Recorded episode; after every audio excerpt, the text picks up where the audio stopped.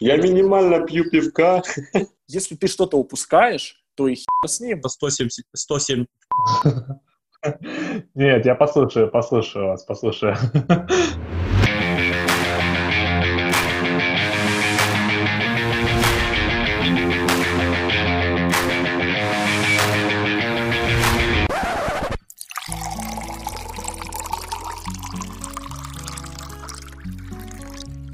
Всем привет, друзья! С вами снова подкаст «Бутерброд с сыром». Наш второй выпуск. В студии Егор Гордечук, это я. В студии Ярослав Мудрый. Всем привет! И также в нашей студии Дмитрий Новицкий. Всем хай! Хай! Да, если, понимаешь, если тебя плохо запишут, это будет зиг-хай просто. Ну, ты... Почему? Ну почему хай? Ну можно сказать привет, Димон, ну какой хай? Ну, потому что все время всем привет говорят. Ну, я не знаю. Ну, так и правильно. Ладно, скажу всем, всем здравствуйте. Hello, hello, hello, I'm mister Idea. Всем hello. Все, вот это войдет в подкаст, чувак, вот это войдет в подкаст. Как дела? Да, отлично, ты как? Да, я, меня сегодня жизнь помотала, ребятки, вы просто... сумасшедшим образом. Давай, мы сгораем от любопытства, рассказывай. Нет, да в целом э, история еще не закончилась как таковая. Но я думаю, закончится более-менее позитивно. А, как вы знаете, зима близко. Соответственно, на машине надо менять колеса на зимнюю резину. А, я же благополучно сначала купил... Ну, я решил разбить этот период. Я начал с начала месяца, купил два, два передних колеса, поменял там зимнюю резину. Думаю, проезжу недели две и поменяю заднюю резину. Так вот, докупил я две шины в благополучном новой линии по приятной цене, обрадовался этому очень. Все, поехал на шиномонтаж. Сегодня с утра поехал на шиномонтаж и, значит...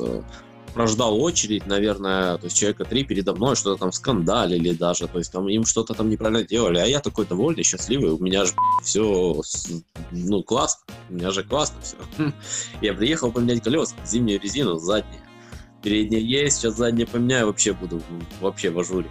Значит, доходит моя очередь, человек, конечно же, мастер своего дела, быстренько снимает мне два колеса задних, э, разбортировывают, э, снимают старую резину, новую. Я такой, да, старую оставь себе, она мне уже не пригодится, говорю. Да, я говорю, да, друг мой.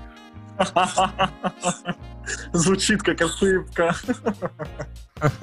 Да, да, да. Соответственно, он ставит новую резину, он мне говорит, слушай, она что-то, говорит, странное. Я говорю, что? Я, он говорит, я не могу понять. Я говорю, да нет, все нормально с ней, друг мой, все нормально. Я уверен, сегодня ж такой день, такой день. Вчера был снег, сегодня не может быть плохой день, сегодня воскресенье. И я тут меняю колеса на машине, как может быть что-то плохое? Он говорит, да, да, ты меня убедил. Ставим колеса, я ему отдаю э, хорошую сумму денег. за два задних колеса, то есть это неплохо, он там взял за балансировку этих колес, за то, чтобы там он выровнял там диск, я где-то влетел в яму, то есть много работы человек провел. Я говорю, спасибо, он говорит, пожалуйста, друг мой, обращайся. Я завожу машину, проезжаю два метра и понимаю, что у меня задние колеса трутся полностью об кузов. Нормально. Я ни хрена не пойму. Я выхожу, смотрю на передние колеса и на задние колеса, на передние и на задние. Читаю, что написано на передних, читаю, что написано на задних, и понимаю, что как я лоханулся. Передние колеса сто пятьдесят пятый протектор, это определенная там величина, задние колеса сто семьдесят пятый. И вот это двадцать миллиметров хватило ровно столько, чтобы моя машина больше не уехала с этой шиномонтажа. То есть просто, просто я остался. И ладно бы ничего, я там расстроился, но я уже, в принципе, подумал так, чек у меня остался, в принципе, я э, там не успел их там особо вымазать, поменяю, на новый куплю. Но очередь же, большая, блин, очередь после меня была. И как только я сдвинулся с места, за мной стало еще машин пять, и я ждал еще четыре часа, чтобы поменять обратно на старую резину. Я замерз, я устал, и в итоге... прихожу я сегодня вечером, заезжаю вот перед там записью, приезжаю на новую линию, говорю: дружище, я готов поменять колеса, ты меня примешь? И охранник на входе: карантин, выходного дня, не работаем. Я говорю: спасибо. Разворачиваюсь и уезжаю. Вот такая история, которая заняла у меня реально целый день. Вот целый день. Сначала я ждал, потом я вернул колеса, потом я ехал в новую линию, потом я вернулся, потом я устал. Короче, вот такая история. Если бы ты сразу все колеса поменял, было бы все нормально, правильно? Нет, нет, нет. Я все сделал, в принципе, как мне удобно. То есть я купил два колеса, потом два колеса. Это примерно там... А, то есть, ну, стоит понимать, что на мою машину а, одна шина, а, покрышка стоит...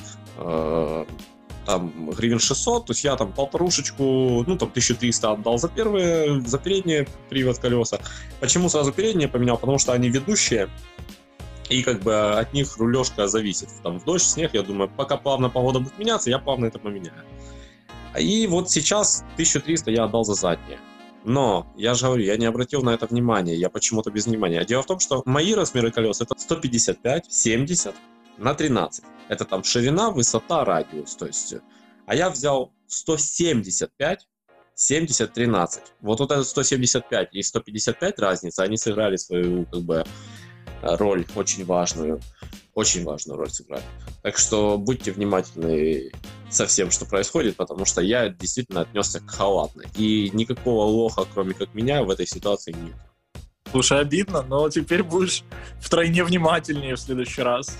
Да, да. Такие тонкости. Димон, тебе перед покупкой твоей будущей машины не помешает занести в список вещей, которые нужно помнить, вот это. Да-да, я уже так думаю, да, нужно будет обязательно. Я уже записываю, господа, я уже пишу. Уже записал себе, да. Пункт сто семьдесят три. Так, размер протектора должен быть одинаковый, подходящий. А пункт сто семьдесят два — купить машину, да? В конце концов, так уже. Нет, пункт сто семьдесят один — купить машину, а сто семьдесят два — это зимнюю резину. Зато пункт один, знаешь, высунуть локоточек в окно в открытое и проехаться. Или знаете, как есть видео, там, где на светофоре машины сравниваются, водитель одной машины э, открывает стекло со стороны водителя с другой машины и машет ему, типа, опусти зеркало. Тот опускает, а первый водитель поднимает и уезжает просто. Вот это точно ситуация нормальная. Димон, пункт сто семьдесят четыре. Сделать так, как Ярик рассказал.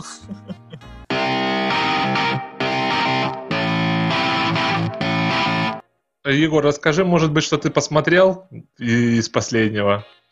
Я посмотрел много всего, потому что я, как я уже сказал, сейчас каждый день смотрю кино. Из-за этого я стал смотреть значительно меньше сериалы, но смотрю много кино. Из того, чтобы я прям вот посоветовал, я давайте вам посоветую две картины, и вкратце про них расскажу без спойлеров, но одна, я вам скажу сразу, мне не понравилась, но она интересная как перформанс. Этот фильм называется «Я все еще здесь», и этот фильм о том, как Хоакин Феникс, реальный э, актер, по сюжету кино решил забросить актерскую карьеру, потому что она ему надоела, и стать хип-хоп-исполнителем. Интересно. Э, смотрите, если кому-то достаточно того, что я сказал, то... Больше ничего не нужно говорить. Да, абсолютно. Перематывайте подкаст, потому что будет неинтересно. И вот сразу вопрос, ребята, к вам. Хотите ли вы смотреть это кино? Или я могу рассказать чуть больше про него? Да, мне достаточно однозначно. Нет, я буду смотреть обязательно. Да, я посмотрю. Хоакин, он неоднозначный ее актер, поэтому хочется посмотреть, как он сыграл, во-первых, а во-вторых, что он сыграл. Поэтому я посмотрю. Да, тогда смотрите, тогда давайте договоримся, лучше вы посмотрите, и мы просто об- сделаем обзор со спойлерами, то есть мы обсудим, потому что, еще раз повторю, это очень необычное кино, очень необычное. Вам больше знать, вот не читайте, не смотрите трейлеры, просто начните смотреть. Это неоднозначное, странное кино, но как перформанс это интересно. Давайте вы посмотрите, и мы в будущих выпусках его обсудим. Да, давайте. Хорошо. Еще хочу посоветовать фильм «Разрушение». Если я не ошибаюсь, по-моему, две тысячи шестнадцатого года, но могу ошибаться. Блин, я, как обычно, не подготовился ни хрена к подкасту, ни одного факта не выписал, ни одной даты, блин. В общем, фильм «Разрушение». В главной роли Джейк Джилленхол. Очень интересная драма, очень интересное переосмысление э, такого понятия, как смерть близкого человека. Очень, короче, нестандартное кино с очень классным посылом, финальным, как мне показалось. Не хочу прямо сейчас вдаваться в какую-то, знаете, какого-то кинокритика включать, что-то обозревать, какую-то актерскую игру. Просто скажу, что этот фильм непредсказуемый, этот фильм держит в напряжении, и этот фильм заставляет задуматься. Но, наверное, все же молодым людям, которым по шестнадцать, по восемнадцать лет, это кино смотреть я не рекомендую, потому что кажется, что вы не прочувствуете всего того спектра эмоций, которые фильм пытается передать. И всего того, что в него вложено, вы просто не сможете увидеть в силу своего пока еще не, ну, малого опыта жизненного. Все-таки этот фильм для взрослых людей, которые что-то пожили, которые что-то видели и которые могут сесть и задуматься, и осмыслить то, что с ними происходило на фоне этого фильма. В общем, я вообще обожаю Джейка Джилленхола, я смотрю почти все фильмы с ним. Но тебе как, понравился фильм или нет? Очень, очень. Это очень хорошая драма. Блин, я как-то, я очень банально говорю, я, я, я, но я не могу сказать детальнее, потому что не хочу портить впечатление вам, опять-таки. Но ты заинтриговал это, и то хорошо. Да, вот так. Фильм «Разрушение». Давайте я сделаю краткий итог. Мне очень понравилось. Потому что я люблю нестандартное кино. Я люблю кино, которое ты не можешь прочитать. Когда ты действительно финал истории там, или какие-то ключевые повороты для тебя становятся открытием. Когда мысли и эмоции, которые испытывает персонаж, для тебя, ну, нечитаемы. То есть ты э, смотришь фильм, и ты видишь, что человек живет жизнь, а не отыгрывает просто какую-то банальную, заезженную и штампованную историю. Да, это замечательно. Вот. Поэтому круто. Еще давайте один совет закину, просто потому что вспомнил, э, тоже кратко, и тоже вы посмотрите, и тоже, может быть, мы обсудим. Это э, The Trial of the Chicago Seven. Я не помню, как на русском он звучит, но этот фильм достаточно хайповый, он недавно вышел на Netflix. Фильм от сценариста Аарона Соркина, который очень классный. Он написал сценарий к фильму «Социальная сеть», например, вы могли его видеть, очень популярный. Это потрясающее двухчасовое разговорное кино, где разговоры создают напряжение и добавляют экшена больше, чем какие-то действия в других фильмах. Это все, что вам тоже нужно знать об этом фильме. Фильм, который интересно смотреть, как люди разговаривают. Это потрясающе. Опять-таки, давайте, короче, мы сейчас с вами стоим у истоков рубрики «Егор смотрит», потому что я сейчас смотрю много кино и планирую делать это в дальнейшем. Давайте я буду закидывать рекомендации к просмотру и вам, и нашим слушателям. И если вы посмотрите что-то из моих рекомендаций, то мы будем это обсуждать более детально. Вот я закинул три рекомендации, посмотрел я больше, чем эти три, но эти три я выделяю как классное что-то. Да. Хэштег Егор смотрит, да? Егор, Егор. По поводу рекомендаций хочу порекомендовать э, сериал, который я почти всем рекомендую, потому что он мне очень понравился, такой классный сериал, называется «Защищать Джейкоба» от Apple ти ви. Ты, по-моему, говорил, что ты когда-то посмотришь. Вот посмотри сейчас на телевизоре на своем новом «Защищает Джейкоба». Я слышал о нем много, но расскажи чуть вкратце, о чем он.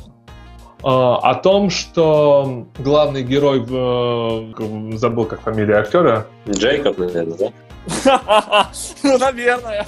Да. Нет, главный, э, главный герой в суде рассказывает историю, как у него э, у сына в школе э, убили его одноклассника, и сына обвиняют в убийстве, но при этом отец главного героя, он работает... Э, главным там следователем, прокурором и так далее. И он пытается его защитить в суде, но это очень интересно наблюдать. Причем они собрали разных актеров. Там, например, вот, э, главный актер, он играет там, из, например, в фильме «Оно». Кто видел, тот, который там парень... Ярослав, ты, кажется, видел этот э, фильм «Оно». Вот этот э, главный герой в фильме «Оно», который брата потерял. Ну, парень вот этот, мальчик. Mm-hmm. И они брали разных актеров с разных сериалов, очень известных, и скомпоновали в один классный сериал. Конечно, там на каждом шагу у всех техника Apple, скрытая реклама и так далее, но сериал реально крутой. Да в смысле скрытая реклама? Да, блин, Apple ти ви, а чем они должны пользоваться? Самсунгами? Играли ли вы в Элануар, который на... Вы просто вспомнили за триллеры и за детективы, ну то есть э, Я как-то вспомнил сразу вот из в играх, это самое, наверное, основное, что может быть. Да, конечно, обожаемая игра. Потрясающая игра. Она действительно... Я бы, я бы сейчас с радостью поиграл бы в нее. Вот реально, прям аж захотелось, ты сказал. При том, что я играл... Я ее дважды проходил, чтобы ты понимал. Дважды. И сейчас бы третий раз с радостью прошел. Офигенная.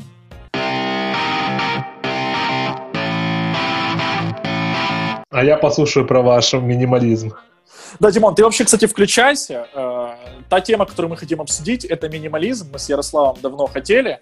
А ты, Дим, вливайся... Я минимально пью пивка. Нет, я послушаю, послушаю вас, послушаю.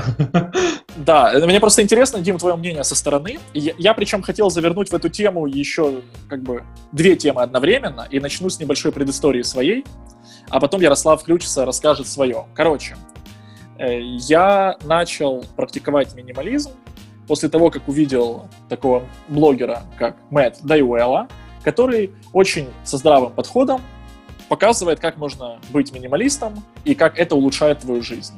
Я хочу добавить, что он не только минимализм проповедует, но он еще и рассказывает вообще за правильную жизнь. Правильное питание, правильный подход к жизни, правильное восприятие жизни. То есть он вообще глобальные темы раскрывает. Он такой, знаешь, именно вдохновитель гуру. Да, сто процентов вдохновитель. Он очень это делает эмоционально, и он очень... Ну, ты ему веришь. Я действительно верю, что он занимается всем этим. И что он верит в то, что делает сам. Я, я с тобой согласен, Ярослав. Так вот, у меня был всегда в жизни один элемент, который... Ну, это сейчас банально прозвучит, но вот я обожаю создавать списки. У меня есть списки всего. Это вот огромный бэклог всех непросмотренных фильмов, непоигранных игр, непрочитанных книг и так далее. И вот я в какой-то момент понял, что этот список на триста-четыреста там, и больше названий тяготит меня психологически. Вот вы сейчас подумаете, вот ты буржуй, зажрался, какие вещи тебя волнуют? Но да, меня волнуют такие вещи. Я понимаю, что когда я его открываю, он психологически на меня давит. Я вижу все эти названия, и я понимаю, я никогда вас не всех не прочитаю, не посмотрю и не проиграю. И это, по сути, захламление своего собственного мозга. То есть я захламляю его тем, что бы я хотел сделать. И в какой-то момент моим первым шагом к минимализму стал отказ от всех списков. Я удалил нахрен все и решил, что раз уж что-то мне действительно нужно, я об этом вспомню в нужный момент. И понял, что я действительно стал гораздо проще относиться к выбору контента, к тому, что там кто-то смотрел, не смотрел, кто-то играл, не играл. Я к этому всему отношусь просто. Если я это хочу, оно мне приходит в голову, и я это смотрю. Скажи, просто, просто но качественно, да? Ну, то есть не просто там все подряд, а просто, но именно со вкусом. То есть даже если фильм, он, он, ты не выбираешь долго, но выбираешь хорошо. Правильно?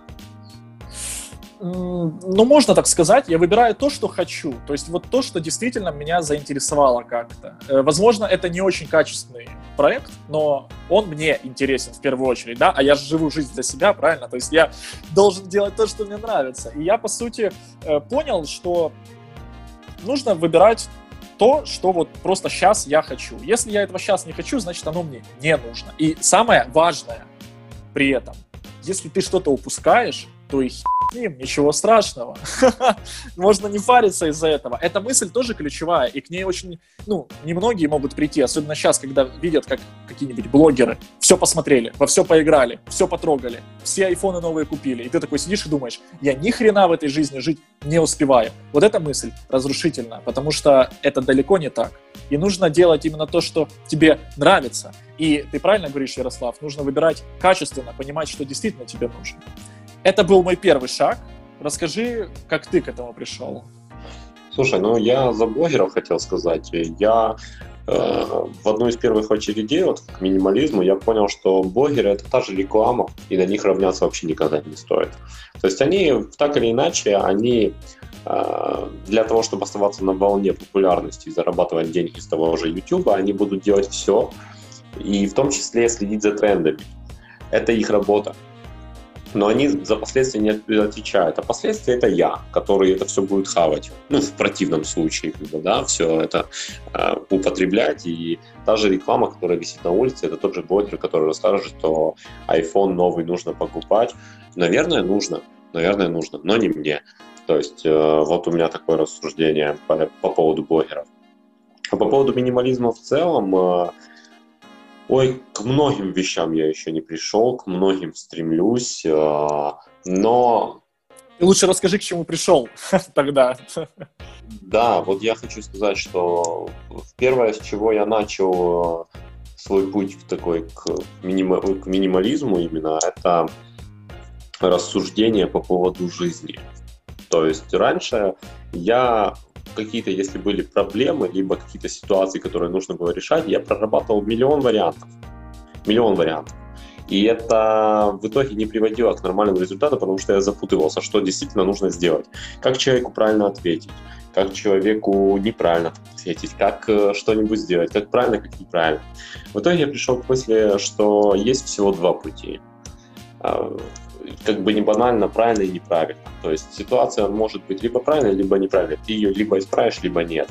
Возможно, это тавтология, но на примере того, что, не знаю, там, ты не успел поехать на зеленый светофор, если ты за рулем, и вынужден остановиться на красном. И вот многие люди мешкаются между вот этим желтым и не поймут, ехать им или не ехать. Вот, наверное, не ехать. Зачем рисковать? Наверное, не ехать. То есть вот эти сомнения, я все-таки со временем смог выработать э, такой минималистичный подход в своем мнении, что нужно меньше как-то рассуждать на такие темы, на которые слишком много тратится времени. Это по поводу всего. Я когда-то в книжных магазинах стоял по два-три часа, ни хрена не читая, а просто думая, хочу я такую литературу или хочу такую.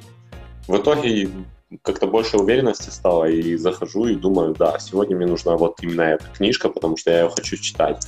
А завтра я смотрю на эту книжку и думаю, э, да, я ее хочу читать, но не сегодня, потому что я пойду там в театр в тот же, да, в который, блин, до коронавируса ходил, сейчас нет. Вот, завидую тебе, завидую. А вот э, в, жизнь, в жизни в целом, ну, то есть тоже есть подходы свои. Э, минималистичное рассуждение по поводу того, сколько шлака нас нагружает с разных сторон. Вот согласитесь... Э... Это, это сто процентов вообще самое основное, к чему надо прийти, Ярослав, реально тоже с тобой очень согласен. Вот я, когда себе покупал новый телефон, я, конечно, думаю, что вы с этой точки меня сейчас не совсем поймете. Э, у вас как бы айфоны, а я э, думал, вот объективно, зачем мне платить за рекламу, вот объективно. Я думал, iPhone классный, безупречное устройство, классное, но по-любому же есть устройства, которые будут дешевле, но не хуже, просто не так себя позиционировали, вот как устройство. Я такой действительно нашел, нашел то, что мне подойдет. Это с э, хорошей камерой, то есть у, у меня Huawei пи тридцать. Да, вот я недавно сравнивал телефон свой Huawei и с, с телефоном своего товарища, у которого iPhone одиннадцать Pro, Pro Max, по-моему, если правильно. Так вот мы не нашли принципиальной разницы. Он говорит, у меня звук лучше, у меня Dolby Atmos, то есть у меня там обалденный говорит, тут тоже есть. И так во всем. То есть э, даже есть вещи в выборе там зубной пасты. Она либо хорошая, либо нет. Мне сложно, наверное, изначально правильно объяснить, что такое минимализм, что такое нет в моей голове, но для меня это больше конкретики. Вот меньше рассуждений, больше конкретики. Ну и, конечно же, тут не обошлось без вещей, потому что я сейчас постепенно начинаю избавляться от ненужных вещей. Тысячи футболок — это не нужно. Я летом воспринимаю там шесть футболок, которые должны на неделю быть. Понятное дело, что ты одну поносил, в стирку закинул, вторую носишь. Это правильно, это нормально, это каждый день свежая футболочка. Но иметь в гардеробе двадцать, из которых десять просто, там, пятнадцать лежат с мертвым грузом, и иногда ты их перебираешь и смотришь, когда же я ее одену. Это неправильно. То есть это уже излишество. А у меня как бы много знакомых, которые этими излишествами занимаются. Куплю себе обувь, которую не буду никогда носить. Ну что это такое? Ну и зачем это нам? Ну, на самом деле, твоя мысль очень-очень понятна, и я э, очень схож с тобой в этом мнении, потому что я попробую так небольшой подвести итог того, что ты говорил, вот как я это понял, что самое важное — это понять, что действительно тебе нужно, а не, э, а не думать, что тебе нужно то, что нужно кому-то другому. Вот э, пример с телефоном очень хороший, потому что у нас в стране, к сожалению, э, так сложилось, что тот же iPhone, он является показателем какого-то престижа, но сейчас это уже не является показателем престижа. Кто угодно плюс-минус может себе его позволить. То есть э, тот, у кого есть деньги, может просто его купить, а у кого нет, может взять его в кредит на двадцать четыре месяца, как многие люди делают, к сожалению. Но я, например, не одобряю такой подход и считаю, что не стоит брать телефон в кредит на двадцать четыре месяца, лучше взять э, какой-нибудь телефон, который более вам подходит. Но это дело личное каждого. В конце концов, со вторичного рынка взять тот же iPhone никто в жизни никогда не заметит. Я просто не понимаю вот этого э, стремления. Понятно, ощущение от открытия нового аппарата, когда ты, оно великолепно. Но люди почему-то боготворят телефоны, боготворят какую-то технику. Это просто всего лишь кусок железа с начинкой, все. Ну, либо пластикой. А ты понимаешь, в чем фишка, в чем фокус? Этот кусок железа делает тебя причастным к определенному явлению. Ну да. И вот это люди считают очень важным. Но на самом деле быть причастным к явлению, которое тебя лично не трогает, нахрен не нужно. А, абсолютно. То есть если, например, ты равнодушен, если ты вот используешь телефон только для демонстрации собственного статуса, значит, у тебя какие-то проблемы. Ведь если твой статус таков, что его нужно подкреплять телефоном, ну, с этим статусом проблема, очевидно. Mm, да, да, согласен. Если бы у тебя был действительно какой-нибудь важный статус, уважение в глазах других, тебе бы не нужно было его доказывать такими простыми вещами, как телефон. Согласитесь. То есть это попытка людей показать, что они являются теми, кем на самом деле не являются, что они причастны к тому, что на самом деле не является частью их. Вот так и часто бывает.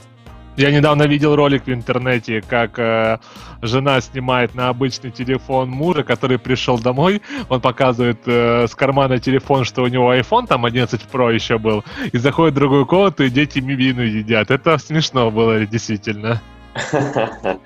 Вот, это, это, это смешно, да. То есть это, это непонятна логика такого поступка. Ведь, скорее всего, этот телефон ему просто не нужен, но ему общество навязывает мнение, будто бы он ему нужен.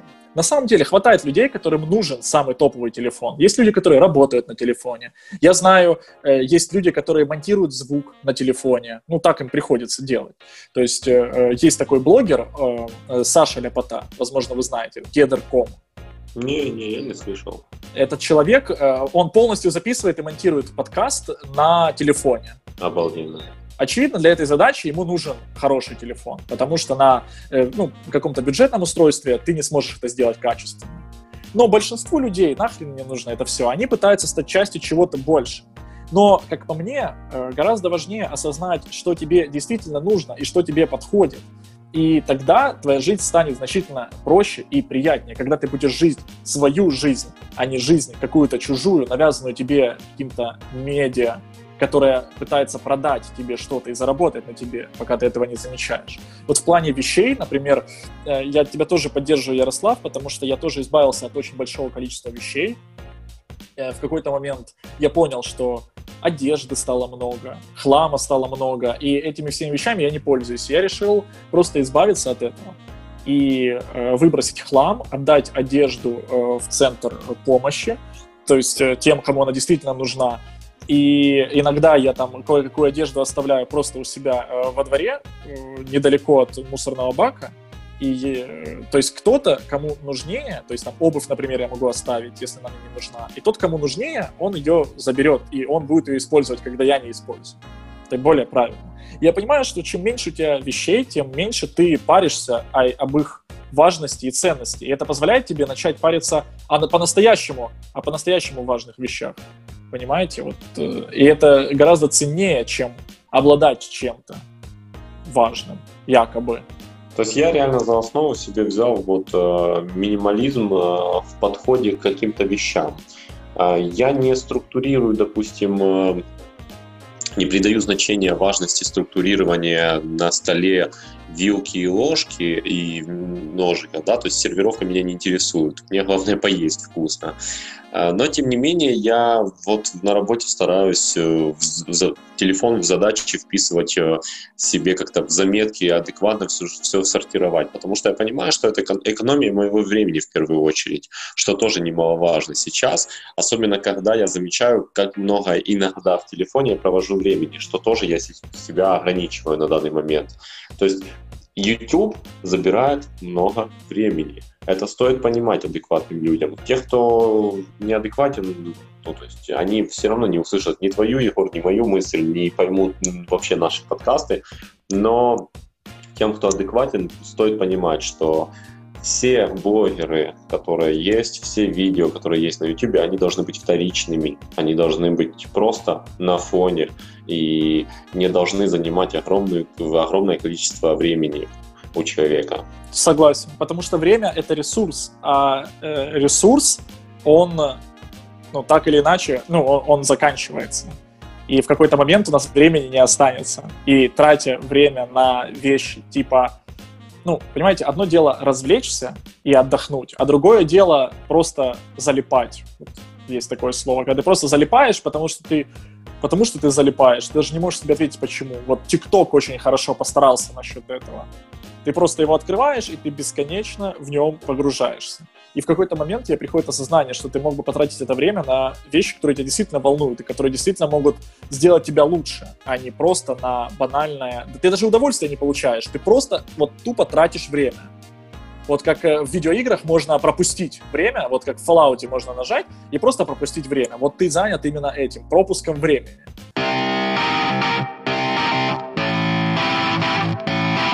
А, представь, а представьте, говорю, сколько известных компаний, сколько вкладывают миллиардов долларов, чтобы мы тратили внимание на их контент.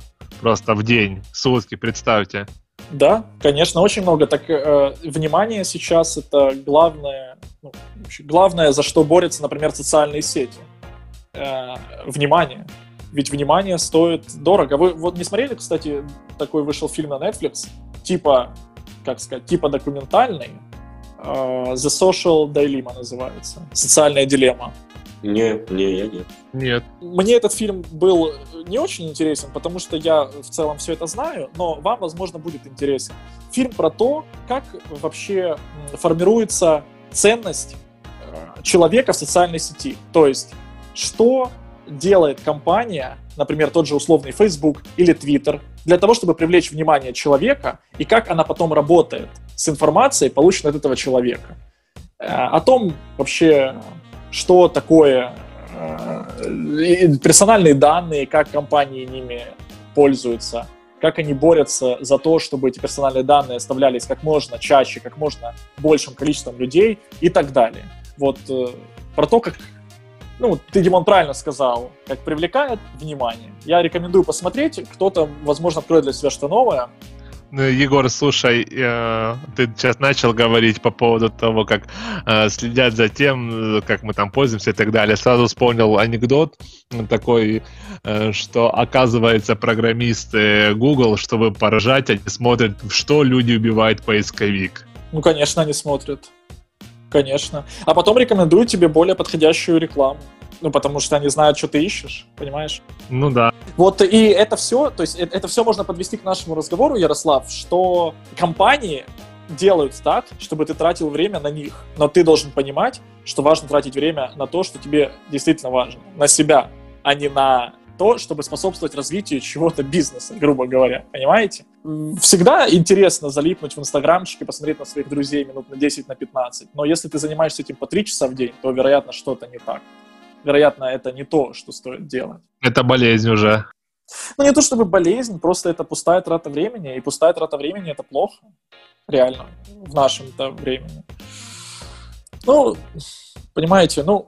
Вот мы так чуть-чуть затронули эту тему. Я бы не сказал, что мы широко ее обсудили. Ну, то есть, ну, возможно, кто-то поймет то, о чем мы говорили. Возможно, кому-то станет близко. Может быть, мы это обсудим еще более широко, как-нибудь в другой раз.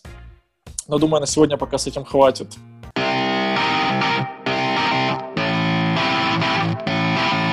Друзья, спасибо всем за внимание. Подписывайтесь на нас везде, где можно подписаться на подкасты. Мы есть на всех площадках, где можно слушать подкасты, а там, где нет, скоро будем. С вами в студии были Егор Гордечук, Ярослав Мудрый. О, пока, пока. И Дмитрий Новицкий. Всем пока. Всем пока.